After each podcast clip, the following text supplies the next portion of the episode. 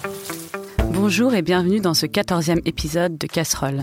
Aujourd'hui, nous allons nous demander s'il est possible de se nourrir sans pesticides.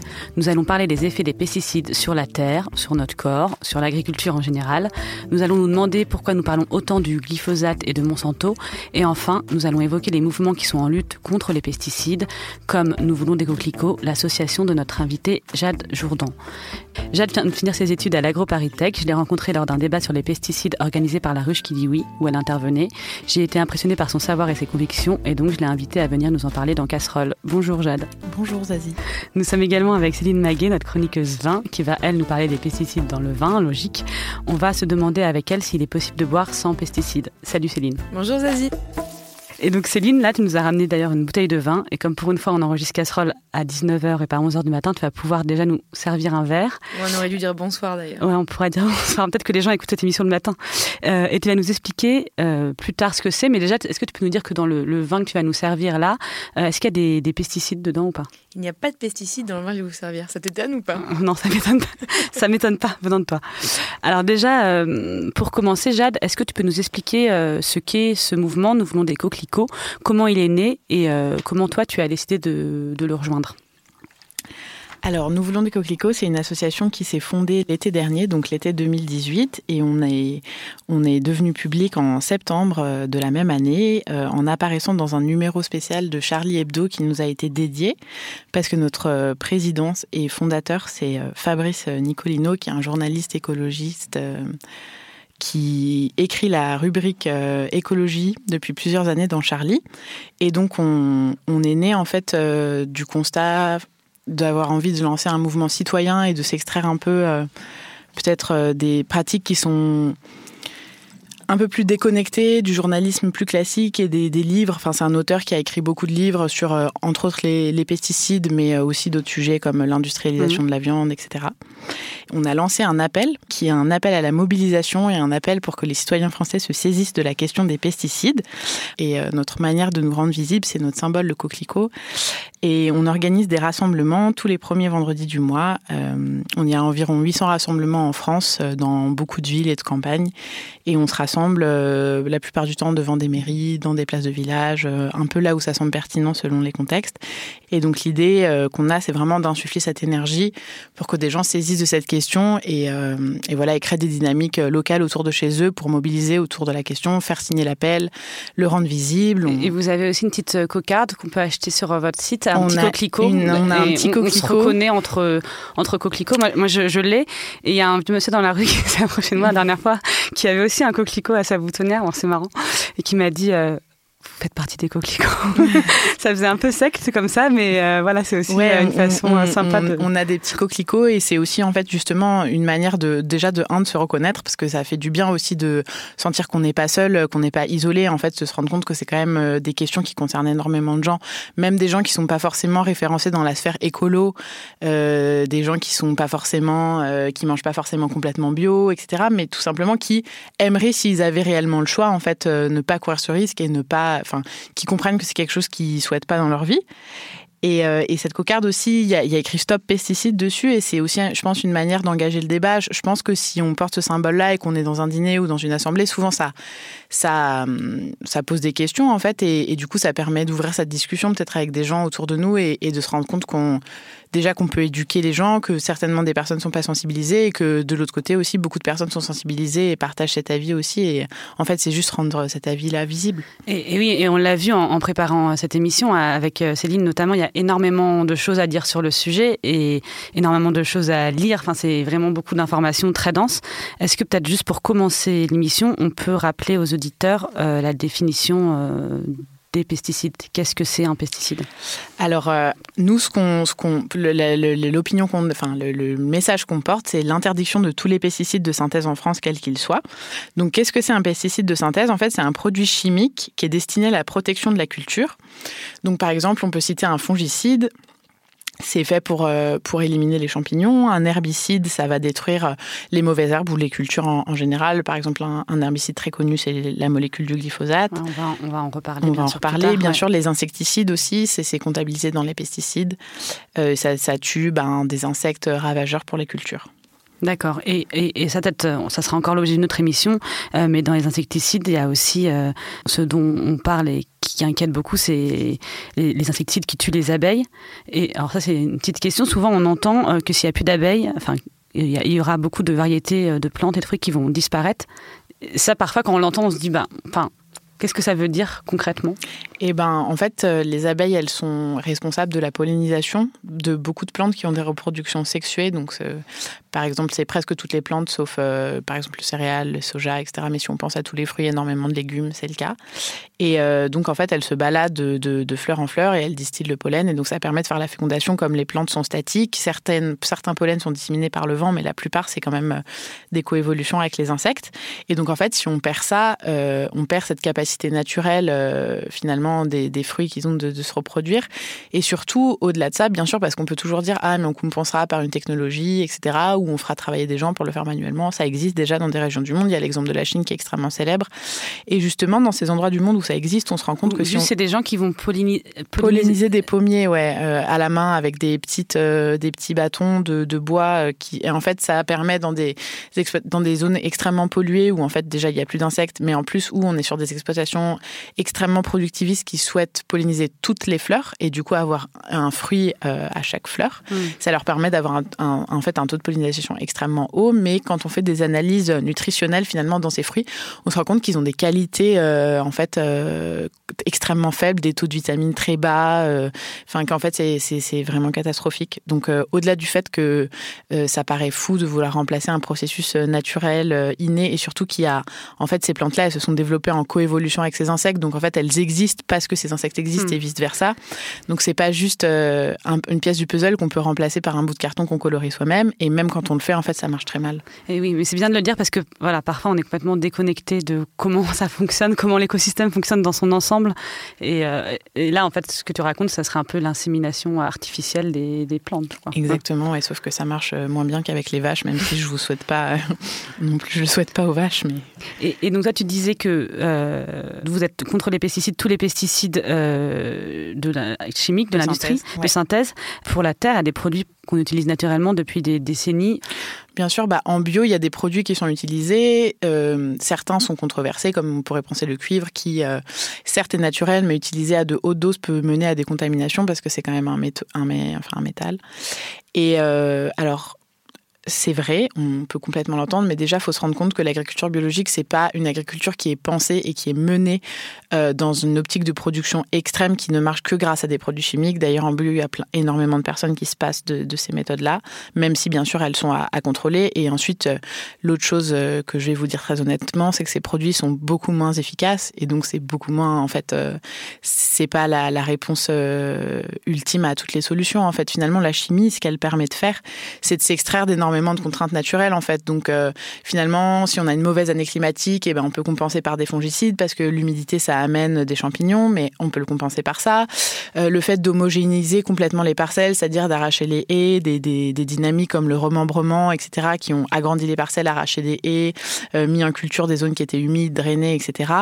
et ben en fait, on a complètement homogénéisé nos paysages et en faisant ça, on a détruit l'équilibre écosystémique justement qui fait qu'on va réguler les populations de, ravageurs d'insectes tout simplement. Et donc en fait et eh ben finalement une fois qu'on a fait ça eh ben on devient esclave aussi des insecticides on devient esclave des engrais parce que finalement notre geste c'est pas de reproduire la fertilité du sol mais c'est de maximiser la production à n plus 5 euh, et, en fait, la chimie, elle, change vraiment ce rapport au vivant, elle change le rapport au territoire. Et c'est pas juste. Euh, enfin, finalement, les pesticides, pour moi, et les engrais et la chimie en général dans l'agriculture, c'est pas uniquement. C'est pas uniquement une question de pollution, une question de résidus dans les eaux, c'est qu'en fait ça bouleverse profondément nos paysages et nos manières mm. de vivre. Et c'est ça que je trouve qui est important de, se rendre compte en fait. Et ça, ça on, va, on va en reparler. Peut-être euh, toi, euh, Céline, tu as cet exemple-là, tu vas nous en reparler peut-être Pierre dans ta chronique, mais de, vignerons qui, utilisent quand même euh, des, produits, mais qui ne soient pas des, produits chimiques. Bah nous, on parle en général, quand on parle des vins dans cette émission, on parle souvent donc des vins naturels. Donc c'est des vins qui, à minima, sont des raisins qui sont à minima bio, des vignes cultivées en biodynamie. Donc là, on va vraiment encouragé plutôt le soin par les plantes pour favoriser la vie du sol, favoriser aussi que les vignes entre elles communiquent par le sol pour se guérir entre elles. Ça paraît très ésotérique, mais une fois qu'on se plonge dedans, on se rend compte que, que ça a un sens et ça répond énormément à ce que vient de dire Jade sur sur le fait aussi qu'on modifie. je vais beaucoup trop loin par rapport à ta, question, mais très bien. sur le fait qu'on modifie aussi les paysages et que donc de plus en plus certains replantent. Et j'avais cet exemple dont je t'ai parlé de Patrick Desplat, qui est un peu un vigneron vigneron qui, qui, est un vigneron un peu fou, mais qui en fait lui aujourd'hui euh, euh, essaye de faire de, de, de mettre le moins possible dans ses vignes, enfin le moins possible dans le sens de ne rien mettre du tout en fait, puisque lui, la dernière chose que sur les vignerons nature, euh, les vignerons nature n'arrivent pas encore à se passer euh, du cuivre, du cuivre et du soufre euh, pour lutter que justement contre le mildiou, l'oïdium, voilà. Lui, il a décidé de s'en passer. Mais il a été mis à rude épreuve parce qu'il s'est retrouvé, ça fait trois ans. Normalement, il produit entre 8 et 10 000 bouteilles par an. Et là, il en a produit 600 l'an dernier, en fait. Donc, c'est quelqu'un de conviction. Il tient bon. 600 euh, bouteilles, il n'y a pas beaucoup qui tiendraient bon. Euh, donc, euh, donc il essaie de trouver des réponses. C'est expérimental ce qu'il fait parce qu'il n'y a pas uniquement le cuivre et le soufre. Hein. Il est vraiment sur, voilà, il taille ses, maintenant il, il, laisse ses vignes être des lianes. il fait en sorte qu'en fait, au lieu de, au lieu de mettre des, par exemple, normalement souvent met des, des, donc des bâtons de bois pour que les vignes poussent autour. Enfin, on les encourage à pousser sur des, des, voilà, des bâtons qui sont en fait souvent issus de métaux, donc ils sont pas forcément normalement qui ont pas, ils sont pas là. Donc lui, ce qu'il fait, c'est qu'il plante des arbres pour que les vignes pousse autour des arbres. C'est hyper poussé comme réflexion. Et en fait, il en paye le prix parce qu'il sait pas comment faire, parce qu'en fait, c'est 70 ans qu'on fait pas ça, quoi. donc, il, a sait tout, pas comment faire. Il a tout à, réinventer. Et peut-être justement, on peut, euh, tu dis que ça fait 70 ans qu'on fait ça, on peut peut-être rappeler comment sont arrivés les pesticides euh, en France. On entend souvent qu'ils sont nés après la Seconde Guerre mondiale pour réutiliser les produits de la, pétrochimie.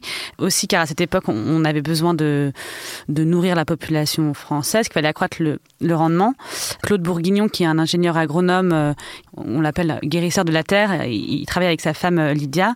Euh, lui, il raconte comme ça l'arrivée des des pesticides. Ce sont les conséquences du plan Marshall. À la sortie de la guerre, il a fallu recycler tous les produits des, industries militaires de la chimie. Les nitrates qui auparavant avaient été utilisés pour les bombes sont devenus des engrais.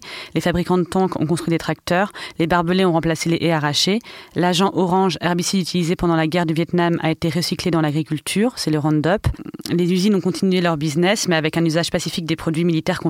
Euh, convertis une nouvelle puissance économique est née, l'agro-industrie avec des produits créés pour tuer des hommes et qui désormais désormais tue la nature. Et un énorme lobbying raconte que grâce à ces produits, on va nourrir l'humanité. Donc lui, il est vraiment euh, euh, très engagé là-dedans, mais quand, on, lit euh, ces interviews, quand on l'entend, ça fait quand même, ça fait quand même peur. C'est vrai que, en fait, au-delà de, enfin, moi, je, je, rejoins un peu cette analyse aussi, et et en fait, au-delà de, recycler les produits de la guerre, c'est que finalement, fondamentalement, on change vraiment quelque chose. Enfin, les, pesticides, ça, ça, a quand même existé avant. C'est été inventé en 1907, l'invention des pesticides et des engrais. Mais c'est vrai que le boom, il est vraiment après-guerre. Et en fait, ça répond. Enfin, ce qu'il faut comprendre, je pense, c'est que l'agriculture, elle est fondamentalement liée à la société. En fait, c'est pas, c'est pas deux, euh, c'est pas un isolat un peu traditionnel qui va subsister. Et finalement, bah, en fait, après la guerre, les paysans sont globalement morts. Et euh, du coup, euh, en fait, de campagnes très peuplées, avec beaucoup de main-d'œuvre, un rendement qui est fort par habitant, mais qui est faible par exploitation, et ben, en fait, on n'a plus personne. Et, du coup, on a eu toutes ces technologies qui sont arrivées, qui ont été développées pendant la guerre, et finalement, on va les réutiliser dans le civil, en fait. Et, euh, et ça va remplacer aussi euh, la main-d'œuvre. Bien sûr, et ça va remplacer la main-d'œuvre. Et c'est, et c'est le début finalement de l'exode rural qu'on connaît aujourd'hui, c'est-à-dire que maintenant, euh, finalement, la population agricole française, elle est, elle est extrêmement, extrêmement réduite. La plupart des gens vivent en ville. Et finalement, il nous faut, enfin, dans les personnes qui vivent en ville, produisent sa nourriture et on est complètement déconnecté de ce, de ce rapport-là. Et, justement, parmi ces pesticides, il y a le glyphosate, euh, qu'on connaît bien euh, à travers le Roundup, qui est produit par la firme Monsanto, euh, qui est produit à partir de 1974. Et c'est celui-là qui, depuis des années, est le plus pointé du doigt, enfin surtout depuis quelques années. Pourquoi c'est le glyphosate dont on parle le plus? Alors, je pense qu'il y a plusieurs réponses à cette question, mais déjà, c'est quand même le produit le plus utilisé au monde en agriculture. Donc déjà, ça en fait, on va dire... un produit qui, qui, peut poser des problèmes sur énormément de continents, qui est utilisé dans tous les types de cultures quasiment, que ce soit l'arboriculture, euh, les grandes cultures céréalières, euh, le maraîchage, etc. Donc c'est quand même, euh, Voilà. Et aussi, euh, aussi le, glyphosate, on s'en rend pas forcément compte, mais c'est visible en fait pour des gens qui vivent dans des zones périurbaines, par exemple. C'est le glyphosate, c'est un herbicide total en fait, donc on l'applique sur des cultures et en une semaine, ça crée une carence chez les plantes et les, les champs deviennent roux en fait, mais très roux roux orange. Et donc en fait, c'est une pollution qui est beaucoup moins invisible que les autres. Et moi, je suis persuadée que ça participe au fait que les gens, euh, les gens s'en rendent compte et les gens se sentent menacés par ça parce que c'est quelque chose qu'ils peuvent, euh, qu'ils peuvent appréhender beaucoup plus simplement. Et après, il y a, une autre chose qui, est, assez affolante en fait, c'est que moi, j'ai travaillé sur, euh, j'ai fait une méta-analyse dans le cadre de mes études sur tous les papiers qui ont été publiés sur le glyphosate en fait en, utilisant comme comme indicateur des, des microalgues et des cyanobactéries. Donc c'est très pratique puisque comme c'est euh, comme c'est en fait le la base de la chaîne alimentaire, c'est des organismes qui sont très petits et qui existent dans tous les types de milieux, l'eau de mer, l'eau douce, le sol, euh, les arbres, les plantes. Enfin voilà, c'est très intéressant d'étudier ces, ces organismes-là parce qu'ils peuvent vraiment nous, nous renseigner en fait sur l'état d'un écosystème en nous épargnant le fait d'étudier toute la chaîne. Et on en trouve partout. En et en fait, on en trouve partout. Et en fait, partout où on regarde, on retrouve soit du glyphosate, soit de ses résidus. Donc que ça soit l'AMPA ou c'est voilà. Et finalement, la toxicité de ces résidus-là, on, on l'étudie pas, on elle est très méconnue. Euh, les, les, temps de résidence dans l'environnement. Enfin, il y aurait énormément de choses qui sont critiquables dans la manière dont on réalise des textes euh, écotoxicologiques euh, en sciences. Euh, c'est pas forcément le sujet de cette émission, mais ça va devenir trop pointu pour nous, mais pour une, pour une prochaine émission, quand on sera tous bien calés là, tous les auditeurs. Mais en tout cas, ouais, je pense que je pense que le glyphosate c'est une grande question parce que parce qu'il y en a absolument partout en fait, et du coup. Voilà. Céline qui lève la main. Oui, j'avais juste une question. On n'utilise pas le terme glyphosate à tort, parce que dans le Roundup, au final, il y a 40% de glyphosate, le reste est des produits toxiques, on les met pas en avant. Que si en plus on, met, on, met on, pointe du doigt le glyphosate, ça veut dire que c'est ça qui va être interdit, mais que les 60% restants, ce sera le produit suivant. En Bien sûr. Alors en fait, ce qu'il faut comprendre, c'est que le glyphosate, c'est le nom de la molécule active. Donc c'est comme euh, euh, le doliprane, la molécule active, c'est le paracétamol en fait. C'est voilà. Et en fait, euh, le, Roundup, c'est le nom de la formule, mais finalement la, la molécule du glyphosate, elle est tombée dans le domaine public depuis plusieurs années. En fait, il y a énormément de marques qui font des formulations et même euh, Monsanto a euh, énormément de formulations de, du glyphosate. Donc, tu as Roundup, Roundup Ready, euh, Rodeo. 100% glyphosate. Non, avec la molécule active du glyphosate et avec ils ont ce qui s'appelle des adjuvants. Donc en fait, c'est ce qui va rendre la molécule plus efficace.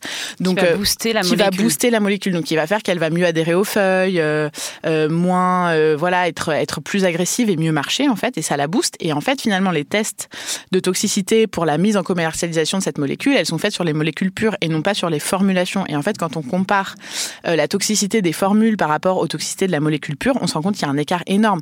Or, personne n'est soumis au glyphosate pur parce que bah, en fait, ça coûte beaucoup trop cher et c'est beaucoup plus simple de mettre des choses qui exacerbent le pouvoir de la molécule en pour autant, en, pour autant euh, coûtant, beaucoup moins cher. Et, effectivement, je pense qu'on a aussi beaucoup parlé du glyphosate à travers le Roundup et à travers Monsanto. Et à l'époque, quand Monsanto a lancé son produit, est-ce qu'on avait vraiment euh, aucune conscience euh, écologique? Donc ça fait maintenant 50 ans, aucune conscience écologique des dégâts. Je voulais juste écouter deux publicités de 90 et 92 de Roundup. Roundup, il n'y a pas mieux pour désherber. Et au prix aussi maintenant, j'hésite pas, j'en mets partout dans les champs. Roundup de Monsanto. Ensemble, défendons votre terre.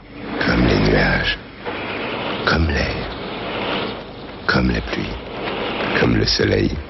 Roundup de Monsanto est un élément primordial pour l'agriculture.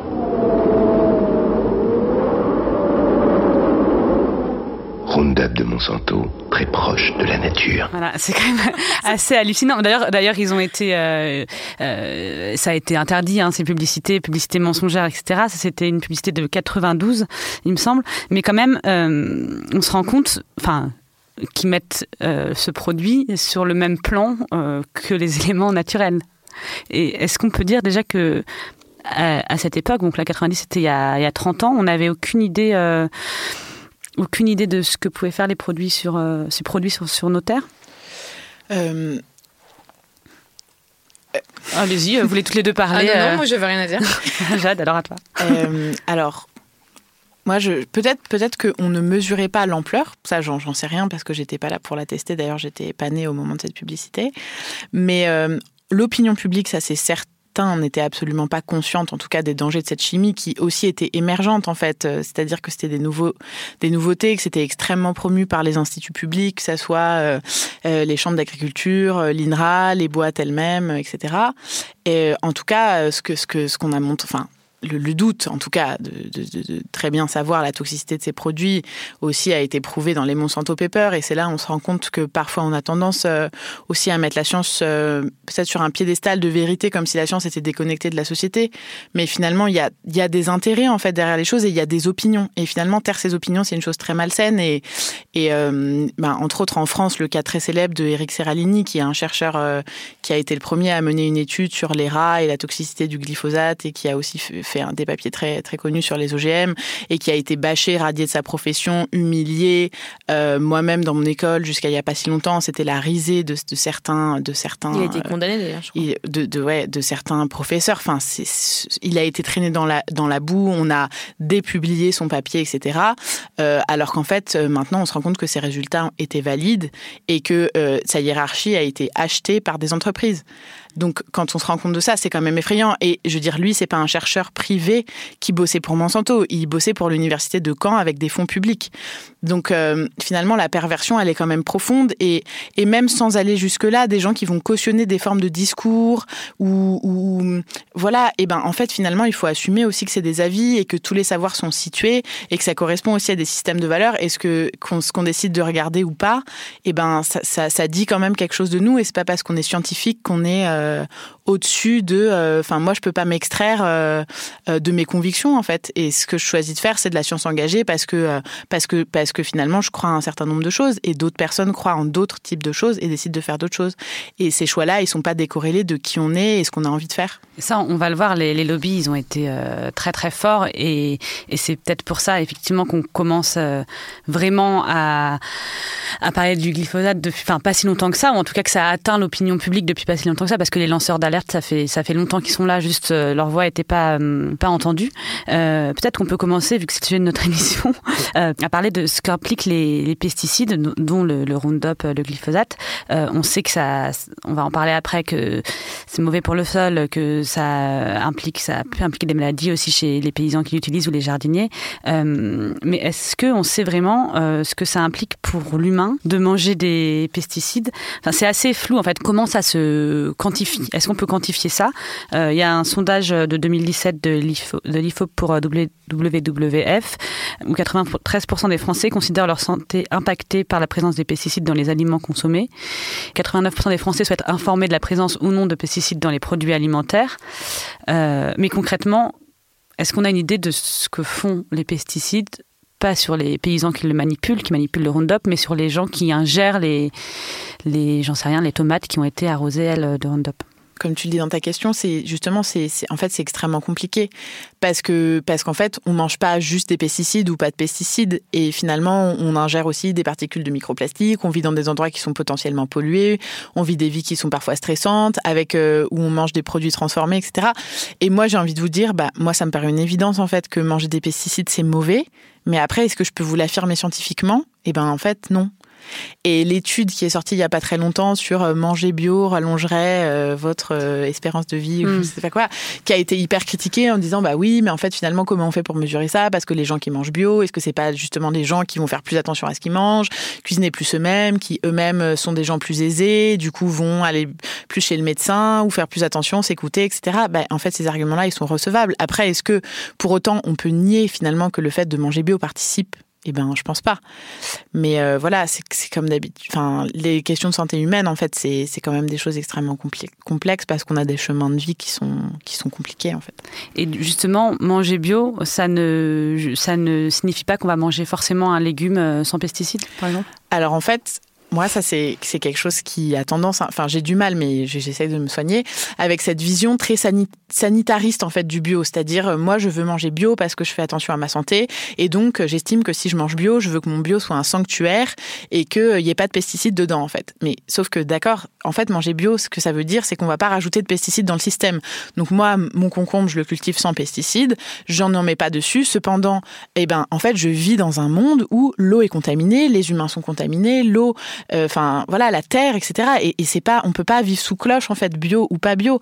Et, et pour moi, le, le, vrai geste en fait de, de, de manger bio, c'est de dire euh, c'est un refus finalement de cette manière-là de traiter le vivant et c'est un refus de l'empoisonnement général des écosystèmes par les pesticides et non pas euh, une envie pour soi-même euh, de manger pur, etc. Enfin, cette, cette euh, voilà, rien n'est pur. L'eau qu'on boit a déjà été bu par d'autres gens et puis voilà, et, et, il faut vivre avec ça, quoi. Et oui, il faut. C'est ce qu'on disait tout à l'heure, c'est qu'on peut pas sortir euh, ça d'un écosystème Bien sûr. global. Et il y a un nouveau label qui est le label sans résidus de, de pesticides qui existe, qui a été créé euh, donc c'est un petit label euh, rond de couleur verte. On, le voit déjà dans certains supermarchés.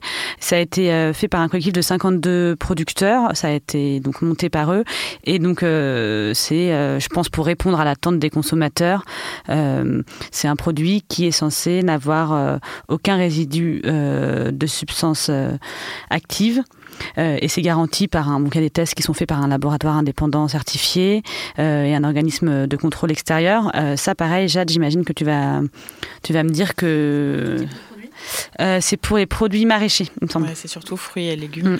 Mm. alors, bon, moi, je pense que ce type de produit, c'est typiquement en fait euh, créé pour répondre à une demande, c'est-à-dire la demande du consommateur qui s'inquiète pour sa santé. Euh, après, moi, je pense qu'il faut voir au-delà de ça, c'est-à-dire que finalement, le risque quand même principal euh, de toxicité de ces produits-là, ils sont, ils sont clairement pour les personnes qui les manipulent, donc c'est-à-dire les agriculteurs. Moi, j'ai pas envie fait de vivre sur le dos de gens qui s'empoisonnent pour pouvoir manger, même si à la fin, sur ma tomate cerise, il n'y a pas de pesticides. En fait, puisqu'il y en a eu à un moment ou un autre, ces pesticides ont bien dû être manipulés. Et dans ce cas-là, ça fait courir un risque. Et au-delà de ça aussi, c'est, on n'élimine pas le risque pour les riverains. Donc, euh, dans des, typiquement dans des exploitations de maraîchage ou, de, ou de, ou de, d'horticulture, d'arbres, euh, d'arbres fruitiers, il y a d'énormes problèmes euh, pour les gens qui vivent autour, les écoles. Enfin, il y a des scandales souvent dont on entend parler, des tests dans des écoles à Bordeaux qui sont près de, d'exploitations, euh, où en fait on se rend compte que les enfants sont surcontaminés. Enfin, voilà, moi.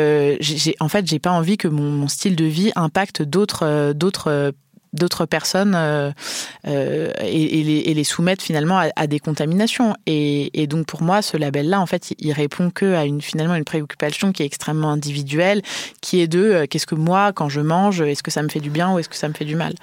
Et, c'est ce que reproche aussi l'ONG Génération Future, qui dit que ces labels s'intéressent pas à l'environnement et à l'effet des pesticides sur le sol, des cultures, sur les insectes, etc. On, on va voir ce problème des pesticides aussi dans, dans, le sol, notamment dans les vignes, il est très, très présent et c'est l'objet de, de, ta chronique, Céline. Euh, Qu'est-ce que je dois te dire? Peut-on boire sans pesticides?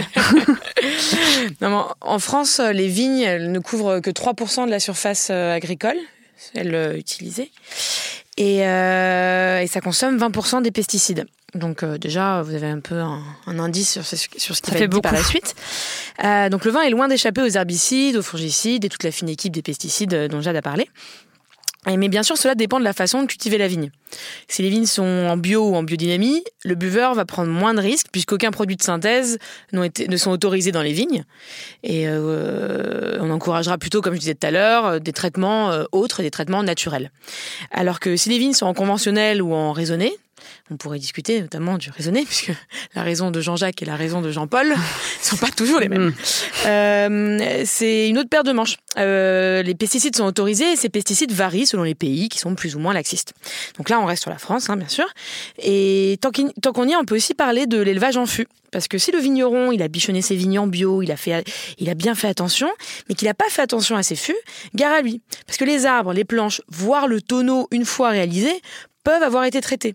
Par exemple, dans le tonneau, ça peut être par des fongicides pour limiter la moisissure. Et cela se retrouve ensuite dans le vin. C'est avalé ensuite par le vin. Est-ce que du coup ces pesticides ils changent euh, les goûts du vin? Bah, Certains se sont prêtés euh, au jeu de la dégustation. Euh, certains, ce sont Jérôme Douzelet, qui est un cuisinier engagé, et un chercheur dont a parlé tout à l'heure Jade, Gilles-Éric Serralini, qui est donc spécialiste des OGM et des pesticides. Ils se sont mis à table avec des cuisiniers comme Michel Bras ou Marc Vera, des amateurs éclairés et des vignerons comme Feu Anne-Claude Leflève, grande vigneronne bourguignonne. Et ils ont goûté des, à l'aveugle hein, des couples de vins. La même année, le même terroir, le même cépage, mais deux conduites différentes des vignes. Le premier vin en bio, le second vin en conventionnel. Et 77% ont préféré le vin bio, toujours à l'aveugle. Ils ont fait analyser ces vins et 89% des vins conventionnels contenaient des pesticides, des résidus de pesticides, contre 0% dans les vins bio, pas de résidus de pesticides. Alors ils ont poussé la dégustation jusqu'à goûter les pesticides eux-mêmes. Courageux. en ajoutant dans de l'eau les mêmes doses que les pesticides contenus dans les vins analysés. Est-ce que vous vous rappelez de cet extrait qui avait beaucoup tourné sur les réseaux de l'enquête Bientôt dans vos assiettes, de gré ou de force? Do not believe that glyphosate in Argentina is causing increases in cancer. You can drink a whole quart of it and it won't hurt you.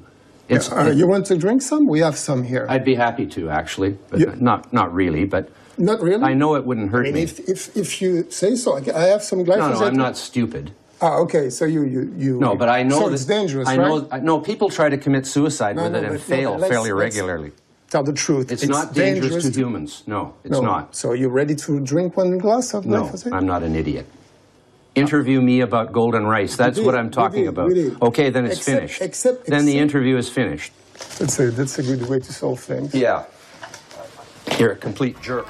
Donc dans l'extrait, on entendait un lobbyiste de Monsanto qui jurait que le Roundup ne faisait aucun mal, qu'on pouvait en boire, qu'il pourrait en boire, mais il refusait quand même d'en boire parce que bon, faut pas exagérer, puis c'est pas un idiot. Bah, les autres, ça a été des idiots. Euh, ils l'ont bu, ils les ont bu à l'aveugle, et ils ont, ils ont goûté, ils ont échangé sur leur euh, comment ils l'ont ressenti. Et du coup, le résultat, ça faisait, ça donnait une impression de un goût de poussière et de javel pour le pyriméthani- pour le pyriméthanil, un goût de bonbon chimique pour le phénexam- phénexamide un nez de bois putréfié, voire d'essence pour le célèbre Roundup. En fait, ils ils l'ont goûté comme, comme, comme ils auraient noté des vins, sauf que là, ils notaient des pesticides. quoi. Exactement. Et après, ils ont regoûté les vins. De façon à voir s'ils les ressentaient ensuite dans le vin. Donc forcément, si- s'ils le sentent dans de l'eau, neutre, il- ça se ressent dans le vin. C'est juste qu'on, on- on- jusqu'ici, ils n'arrivaient pas à isoler. Parce qu'ils n'avaient jamais goûté seuls, en fait. Et est-ce qu'il y a des régions qui sont plus euh, décriées que d'autres euh, par rapport à l'utilisation excessive des pesticides? Mais souvent, on pointe euh, du doigt le Bordelais. On discutait justement, notamment des, voilà, des, des enfants dans des écoles qui, euh, suite à des épandages, on retrouve dans leurs urines énormément de, de résidus de pesticides. Euh, bah, sur la carte, euh, il y a Génération Future qui a fait euh, une carte qui a classé les ventes de pesticides par hectare et par, département. Et ben la Gironde, elle est bien visible sur cette carte. Elle a une jolie couleur orange. Elle est troisième. Et c'est trois- c'est 13 kilos hein, de, de, de pesticides par hectare. Et donc, on peut, laisser le doute planer. On peut se dire qu'il n'y a pas que des vignes en Gironde, qu'il y a d'autres exploitations et qu'en fait, c'est pas forcément que pour les vignes. Sauf qu'en fait, en Gironde, il, y a il y a à peu près la moitié de la surface agricole du département qui est consacrée, enfin, Mm. qui, est, qui, est- qui sont des vignes en fait. Donc euh, à leur décharge, et euh, tu, en- tu, en as parlé tout à l'heure, euh, la région connaît une pression de mildiou très forte, plus qu'ailleurs. Et eux, ils voient souvent les fongicides, donc les, ceux qui donc, tuent les champignons, comme la seule solution pour, lutter- pour lutter contre le mildiou. Mais le problème des pesticides dans le vin, c'est aussi que, en de- en dehors bien sûr de la santé des sols, des buveurs, euh, dont, on parle et dont on va continuer à parler, c'est surtout l'escalade. En fait, en traitant aux fongicides, par exemple, on tue les champignons et les levures avec. Or, les levures, c'est celles qui vont permettre la fermentation, donc de transformer en vin. Donc, sans levure, il n'y a pas de fermentation naturelle. Alors, qu'à cela ne tienne, on prend une autre avancée technologique, hop, levure industrielle. Et donc, en fait, on escalade comme ça. Si on n'a pas ce qu'il y a dans les- on n'a pas ce qu'il faut dans les vignes, et ben, on l'ajoute à la cave. Mais bon, pour vous prouver donc du coup que dans le Bordelais, il y a du bon sans pesticides, j'ai ramené une bouteille de Bordeaux. Parce qu'on en boit trop peu, euh, en tout cas dans le monde du vin naturel. Eh bien, il y a le Château Massereau. Donc j'ai ramené la QVK 2007 du Château Massereau. Donc euh, c'est les deux frères, euh, les frères Chéniaud, qui sont des bichonneurs de vignes à Barsac au sud-est de Bordeaux et qui travaillent manuellement, sans produits de synthèse, qui travaillent hyper proprement leurs vignes, tout aussi bien à la cave. Et, et ça fait des vins. Bien sûr, on est sur des vins de Bordeaux, il y a de l'élevage, mais derrière, il y a du vivant. Est-ce que tu as fait exploser les... les frais avec cette bouteille de Bordeaux ou ça reste raisonnable Non, dans les prix Je remercie mon ami Augustin qui me l'a offert. Donc pas de note de frais. Mais tu as une idée du prix ou? Non, euh, il m'a donné le prix pro, donc je dirais que ça fait, elle sort à 25-30 euros. C'est pas, c'est pas, c'est un Bordeaux supérieur. Donc euh, ça sort euh, 25-30 euros pour un 2007, euh, ça va. Oui. Et on parle aussi pas mal des, vignerons ou euh, des employés viticoles qui euh, peuvent être, euh, par ces problèmes d'épandage de, de pesticides dans les vignes, Bah, il y a eu plusieurs procès justement pour essayer de reconnaître l'origine de, maladies et de décès chez des ouvriers viticoles par leurs femmes, par, par ceux qui restent, par leurs femmes, par leurs frères. Voilà, c'est d'actualité dans le monde viticole, c'est d'actualité dans dans d'autres dans d'autres domaines agricoles. Et moi, je connais aussi des vignerons qui ont changé leur façon de faire parce que justement leur grand-père était décédé suite à des maladies qui en fait euh, ont vu euh, leur grand-père utiliser des pesticides, euh, épandre, épandre, épandre, et eux ils ont changé du tout au tout parce qu'ils ont fait le lien assez rapidement, sans aller jusqu'au procès. Mais, le procès ça permet de faire un peu changer les, esprits. Et ça permet de faire parler, ça, permet de faire parler aussi peut-être plus au, grand public. Il y a hum, Paul François qui est un agriculteur avec qui Jade était à la, à la conférence justement de la ruche qui dit oui, qui lui est un paysan qui a été gravement intoxiqué par les vapeurs du lasso, c'est un herbicide de Monsanto, qui a été dans le coma pendant assez longtemps, euh, qui là vient de, enfin qui a sorti un livre qui s'appelle Un paysan contre Monsanto et qui est toujours, euh, qui est toujours en procès. Euh, qui est toujours en procès contre Monsanto. Il y en a, il y en a plusieurs, il y en a quelques-uns en, France. Pour toi, c'est une bonne chose aussi que que ces, que ces personnes-là parlent. J'imagine que c'est pas, pas facile pour elles. Et en plus, lui, il est encore en procès. Ça fait quand même des années. C'est des procédures hyper longues, hyper coûteuses. mais est-ce que c'est important. Bien sûr. Moi, je trouve ça très important et je pense qu'il faut comprendre et ce qui est peut-être pas forcément instinctif quand on n'est pas au contact du monde agricole, c'est qu'en fait, ces personnes-là, elles sont extrêmement isolées et que le fait que euh, les produits phytosanitaires rendent malades les agriculteurs, en agriculture, c'est un énorme tabou finalement et euh, très peu de gens osent parler pour ça justement. Aussi parce que en fait euh, l'industrialisation de l'agriculture et l'introduction de tous ces pays de, tous ces produits-là, elle a été vécue par énormément de personnes comme une libération une manière de s'extraire d'un travail qui est qui, qui est extrêmement pénible. Et, en fait, il euh, faut se rendre compte de ça aujourd'hui, c'est que aujourd'hui, même si on a une revalorisation du métier de paysan, même si on, finalement on a envie de se reconnecter à ce monde-là, la plupart des gens euh, qui sont paysans considèrent quand même leur métier extrêmement pénible et souhaiteraient à leurs enfants, s'ils pouvaient, d'arrêter de le faire.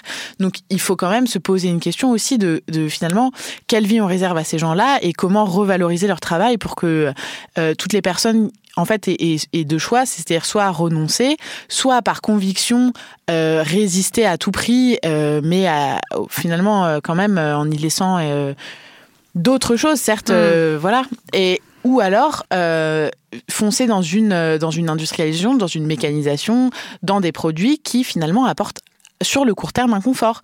Et en fait, c'est très compliqué de, de, revenir en arrière sur ça parce que ça a quand même amélioré les rendements. Enfin, je veux dire, euh, la, la, première réforme de la PAC, euh, euh et la modernisation, en fait, ça a marché. Et c'est un mythe qui a complètement marché, promu par l'INRA, promu par les chambres d'agriculture.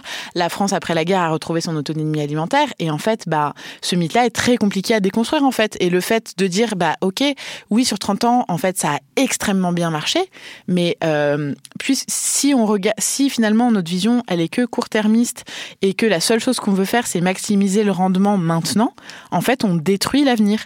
Et donc, il faut rétro-pédaler et il faut euh, accepter que finalement on peut pas vivre juste pour faire la meilleure année chaque année. Il faut trouver euh, un, modèle qui rend possible le fait de faire une année qui soit acceptable euh, pendant des siècles en fait, comme euh, voilà. Et je pense qu'on a cette image souvent de l'agriculture industrielle dans des usines, des poulets entassés dans des cages, des porcs sur des caillebotis, etc. Mais je pense que l'industrialisation, c'est pas ça en fait. L'industrialisation, c'est de dire que l'unique but auquel on souhaite répondre, c'est la fructification du capital et donc ça passe par la productivité immédiate des champs. Et Paul François, justement, il était, pas, il était en conventionnel. Enfin, Complètement. Et même lui, après son intoxication, moi, c'est quelque mm. chose qui m'a, qui m'a frappé. Donc, je, je, je pense qu'il il a eu cette contamination en 2004. Il a commencé son procès en 2006, si je me souviens bien. Et il est passé en bio en 2015. C'est-à-dire que pendant des années, il a continué à utiliser des produits de la firme qu'il avait intoxiqués. Et au bout d'un moment, en fait, éthiquement, il n'y arrivait plus. Et, et du coup, il est passé en bio. Mais pendant longtemps, il a défendu cette position conventionnelle. Et lui, typiquement, il, il est un peu le symbole, c'est un très grand céréalier euh, de Charente, ses parents étaient agriculteurs, etc. Ils ont hérité de ce modèle de prospérité économique grâce à la chimie, de confort de vie, etc. Et ça a été euh, extrêmement difficile pour lui de faire le deuil finalement de, ce modèle-là, euh, qui avait quand même bien marché pour lui. Et il a dit lors de cette interview, ce qui était très intéressant, c'est que quand il a dit à son père, voilà, j'arrête, je passe en bio parce que pour moi, ça fait plus sens en fait d'utiliser de la chimie, son père lui a dit, je sais que tu as raison et au moins tu seras en, en accord avec tes principes, mais bon courage. Donc c'est-à-dire que pour toute une frange finalement des agriculteurs, ce retour-là, enfin le caractère vraiment ringard finalement des agricultures alternatives, elle a la peau vraiment dure Mm. en fait. En fait, je suis persuadée que entre autres euh, une grande partie du problème, c'est que les campagnes sont vides et donc euh, quand on a un agriculteur pour euh, 500 hectares, et ben finalement à part faire euh, de enfin à part euh, voilà faire du tracteur et du pesticide bah c'est compliqué quoi. Et, et, ces nouvelles formes en fait collectives de produire euh, de, réinventer finalement ce que c'est qu'une société euh, plus agricole et ben elle reste à construire et, et c'est vrai qu'en fait ça fait peur Et il faudrait aussi peut-être qu'il y ait des politiques euh, euh, plus globales où, euh, j'en sais rien, le coût de la main d'œuvre euh, soit pas taxé pour qu'on puisse, pour que les paysans bio puissent avoir de la main d'œuvre dans leurs champs et, et que ce soit pas un coût financier qui, qui les freine. Bien sûr, bah, nous, c'est aussi ce qu'on défend. C'est pour ça qu'on on, porte le lobby citoyen pour faire changer la loi et pour faire interdire les pesticides en France, parce que finalement, la modernisation, c'était un choix politique euh, qui a concerné l'agriculture, entre autres, euh, qui a modifié euh, finalement notre cadre de vie à tous et qui, a modifié... voilà notre environnement au sens large, c'est-à-dire les pollutions auxquelles on est soumise, notre manière de manger, etc. Et on peut aussi faire des choix politiques. Enfin, finalement, tout ça, c'est des choix. En fait, il n'y a pas d'impossibilité d'un côté ou d'un autre. Ça, c'est des directions à prendre et c'est des vrais choix. Et il n'y a pas, enfin. Quand on pense à l'étude du Bec et Loin qui a été publiée, je pense en 2015 ou 2016, euh, Bec et Loin, c'est une ferme en, une ferme en Normandie, en permaculture. en permaculture exactement, qui a été publiée avec euh, AgroParisTech et l'INRA, entre autres dirigée par un professeur qui s'appelle François Léger à AgroParisTech, qui démontre la rentabilité des microfermes sur des surfaces extrêmement petites, avec des connaissances extrêmement poussées, des associations très complexes, etc. En fait, on se rend compte que finalement, euh, eh ben, il faut réinventer des nouveaux modèles, des fermes qui ressemblent pas à ce qu'on connaît. Euh, et que et que et que tout ça en fait il faut le soutenir il faut soutenir ces initiatives là Et, pour finir, il y a une question euh, qui revient souvent aussi, et notamment euh, c'est un argument de la part des gros industriels, qui peut être un argument aussi de la part de Monsanto ou même de certains politiques, c'est qu'on ne pourra pas nourrir la planète en faisant sans pesticides, en faisant que du bio. Ça, est-ce que c'est aussi selon toi un argument fallacieux?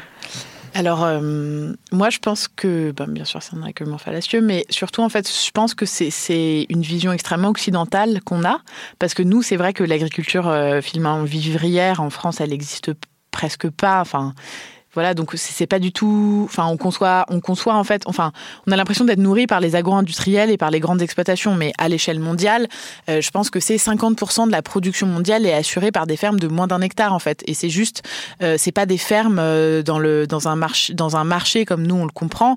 C'est des familles finalement qui cultivent pour elles et qui font de l'agriculture vivrière traditionnelle euh, depuis voilà toujours. Et c'est ça qui nourrit l'humanité en fait. Et donc déjà, je pense qu'il faut déconstruire cette vision de non en fait on n'est pas nourri par lui. Euh, voilà. Et ensuite, euh, ensuite, euh, dans un monde où euh, la fin du pétrole et des énergies fossiles pas chères arrive, on peut aussi se demander si c'est pas complètement hallucinant d'avoir envie de produire une calorie alimentaire avec euh, 10, euh, 10 calories d'énergie fossile en fait. Donc euh, la- la- l'argument de la rationalité, je trouve que il est un peu gonflé de la part de l'agriculture industrielle, quoi, parce que c'est quand même, enfin c'est en fait c'est délirant, quoi. Parce que euh, voilà, ce que tu dis au contraire, c'est que les pesticides, avec les pesticides, une partie du monde, euh, donc notamment euh, les pays du Nord, imposent un modèle dominant sur l'autre partie du monde et les rend dépendants alimentairement. Enfin, ça, ça serait, ça serait encore euh, un autre grand sujet. Mais tu me disais aussi quand, quand on s'est eu au téléphone avant l'émission que l'agriculture industrielle cultive la misère et que s'occuper des questions environnementales, c'est s'occuper de tout le monde. Bien sûr. Et ça, ça, ça rejoint peut-être aussi souvent un discours qu'on entend sur oui, s'occuper du bio, c'est s'occuper des bobos, le bio, c'est un marché, etc. Je pense que ce que dit profondément le mouvement de Nous voulons des coquelicots, c'est que nous, on n'a pas envie de s'occuper d'un marché. En fait, moi, j'ai pas envie de parler aux gens qui font attention à ce qu'ils mangent ou qui. En fait, j'ai envie que ce modèle-là, il soit pour tout le monde parce que je suis persuadée que c'est une vision. Enfin, que c'est ça finalement le bien commun. Et s'occuper de la terre, c'est s'occuper des gens. Personne euh, ne peut avoir une vie euh, juste euh, dans un environnement qui est pollué et, euh, et finalement dégrader l'environnement, c'est aussi exacerber les inégalités parce que les gens qui vivent dans les endroits les plus pollués, que ça soit à côté des exploitations intensives, mais comme ce soit les gens à côté qui vivent à côté du périph à Paris, c'est c'est la même histoire. C'est quand même les gens qui ont le moins d'argent. Donc l'argument de euh, les questions environnementales, c'est une question de riches blancs privilégiés. Je pense que c'est aussi vraiment quelque chose à déconstruire et finalement les luttes sociales, les luttes environnementales, les questions de genre, les questions de domination, elles sont, elles sont, elles sont, on peut pas les désimbriquer les unes des autres en fait. Eh ben, on va tous, euh, on va tous porter son petit coquelicot à la fin de l'émission. Quentin, tu as été convaincu de porter son petit coquelicot, il me fait signe que oui. Euh, merci beaucoup. On arrive à la fin de l'émission. Euh, je vous demande, comme à chaque fois, un conseil de lecture, un documentaire. Là, on, on, pourrait vous faire toute une bibliographie de 15 pages sur le sujet, mais on a dû faire des choix. Céline, qu'est-ce que tu as choisi pour euh, déjà, nos auditeurs? Déjà, j'aimerais conseiller le livre donc, dont j'ai parlé tout à l'heure sur, les, sur la sur la dégustation faite par Jérôme Douzelet et Gilles-Éric Serralini, Le goût des pesticides dans le vin aux actes sud. Et aussi, une exposition que j'avais vue à Arles et qui, est, euh, a été, qui est ensuite devenue un livre. C'est euh, Monsanto, une enquête photographique de Mathieu Asselin, qui justement retrace tout le, tout le, tout, le lobby de Monsanto, euh, toute l'histoire de Monsanto de la, pendant, la, pendant la guerre du Vietnam, ensuite la transformation du marché de Monsanto qui s'est beaucoup plus intéressé à l'agriculture, qui a transformé, qui a transformé aussi donc ce marché-là. C'est une exposition qui m'a beaucoup marqué et euh, je vous conseille d'acheter ce livre. Très bien. Et toi, Jade? Et Moi, déjà, je suis super contente qu'on me pose cette question parce que je passe ma vie à recommander des lectures qu'on ne me demande jamais. Euh, alors, je vais quand même vous recommander le livre Le Manifeste de, de, si de l'association qui s'appelle Nous voulons des coquelicots, qui est écrit par euh, Fabrice Nicolino et euh, et euh, François Veyrette, euh, qui est une approche un peu historique de l'histoire des pesticides et je pense qui est très intéressante euh, si on est touché par, par peut-être des approches journalistiques et, et historiques, en tout cas des faits. Et ensuite, une autre lecture, c'est le livre Permaculture de Perrine et Hervé Gruyé, qui sont justement les deux fermiers qui ont fondé le Bec et Loin et qui expliquent leur cheminement personnel dans le fait de monter leur exploitation et, et, et les, entre autres un peu des, techniques, euh, etc. Qu'est-ce qui les a portés dans, cette vie-là. Et je trouve ce livre euh, très intéressant parce que finalement, il accepte la part de sensible et la part de... Euh, la part des, choses personnelles en fait et l'influence de, qui on est des individus dans les choix de vie qu'on fait et je trouve ça très intéressant et en, tant que scientifique en tout cas euh, ça m'a beaucoup aidé à accepter euh, le fait que qu'il y a des choses personnelles qui relèvent du sensible et qu'on doit les accepter dans, dans, notre travail et que de toute façon en fait on ne peut pas les, les nier. Eh ben, merci beaucoup. Moi, je vous, recommande à tous d'aller donc voir aussi sur le site euh, Nous voulons des coquelicots. Vous pouvez aller signer, euh, l'appel. C'est très euh, important si vous l'avez pas fait. Et il y, a, y a plein de choses que je pourrais vous recommander. Là, récemment, il y a le, le magazine 1 qui a sorti un, un dossier, enfin son journal sur le glyphosate. S'appelle Glyphosate comment s'en passer. C'est sorti assez récemment. Je, je, pense que vous pouvez le, le commander en ligne. Et puis il y a évidemment les très bons documentaires de Marie-Monique Robin dont on n'a pas parlé, mais qui est une des lanceuses d'alerte euh, qui a beaucoup et qui continue beaucoup à se battre euh, contre Monsanto notamment. Donc euh, il y a Le Monde selon Monsanto et le dernier le Roundup face à ses juges. Et il y a également des très bons articles de Stéphane Foucard et Stéphane Aurel du Monde qui eux aussi enquêtent beaucoup et régulièrement sur le sujet. je vous remets toutes les références dont on a parlé sur le site de Binge et sur la page Facebook de l'émission Casserole. N'hésitez pas à m'écrire à zazie@binge.audio ou sur mon Instagram zazie miam miam. Si cette émission vous a plu, n'hésitez pas non à mettre des étoiles sur iTunes. Je vous dis à dans 15 jours et en attendant, n'oubliez pas de bien manger sans pesticides.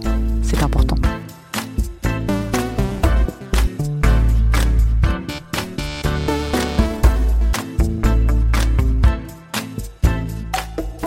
Binge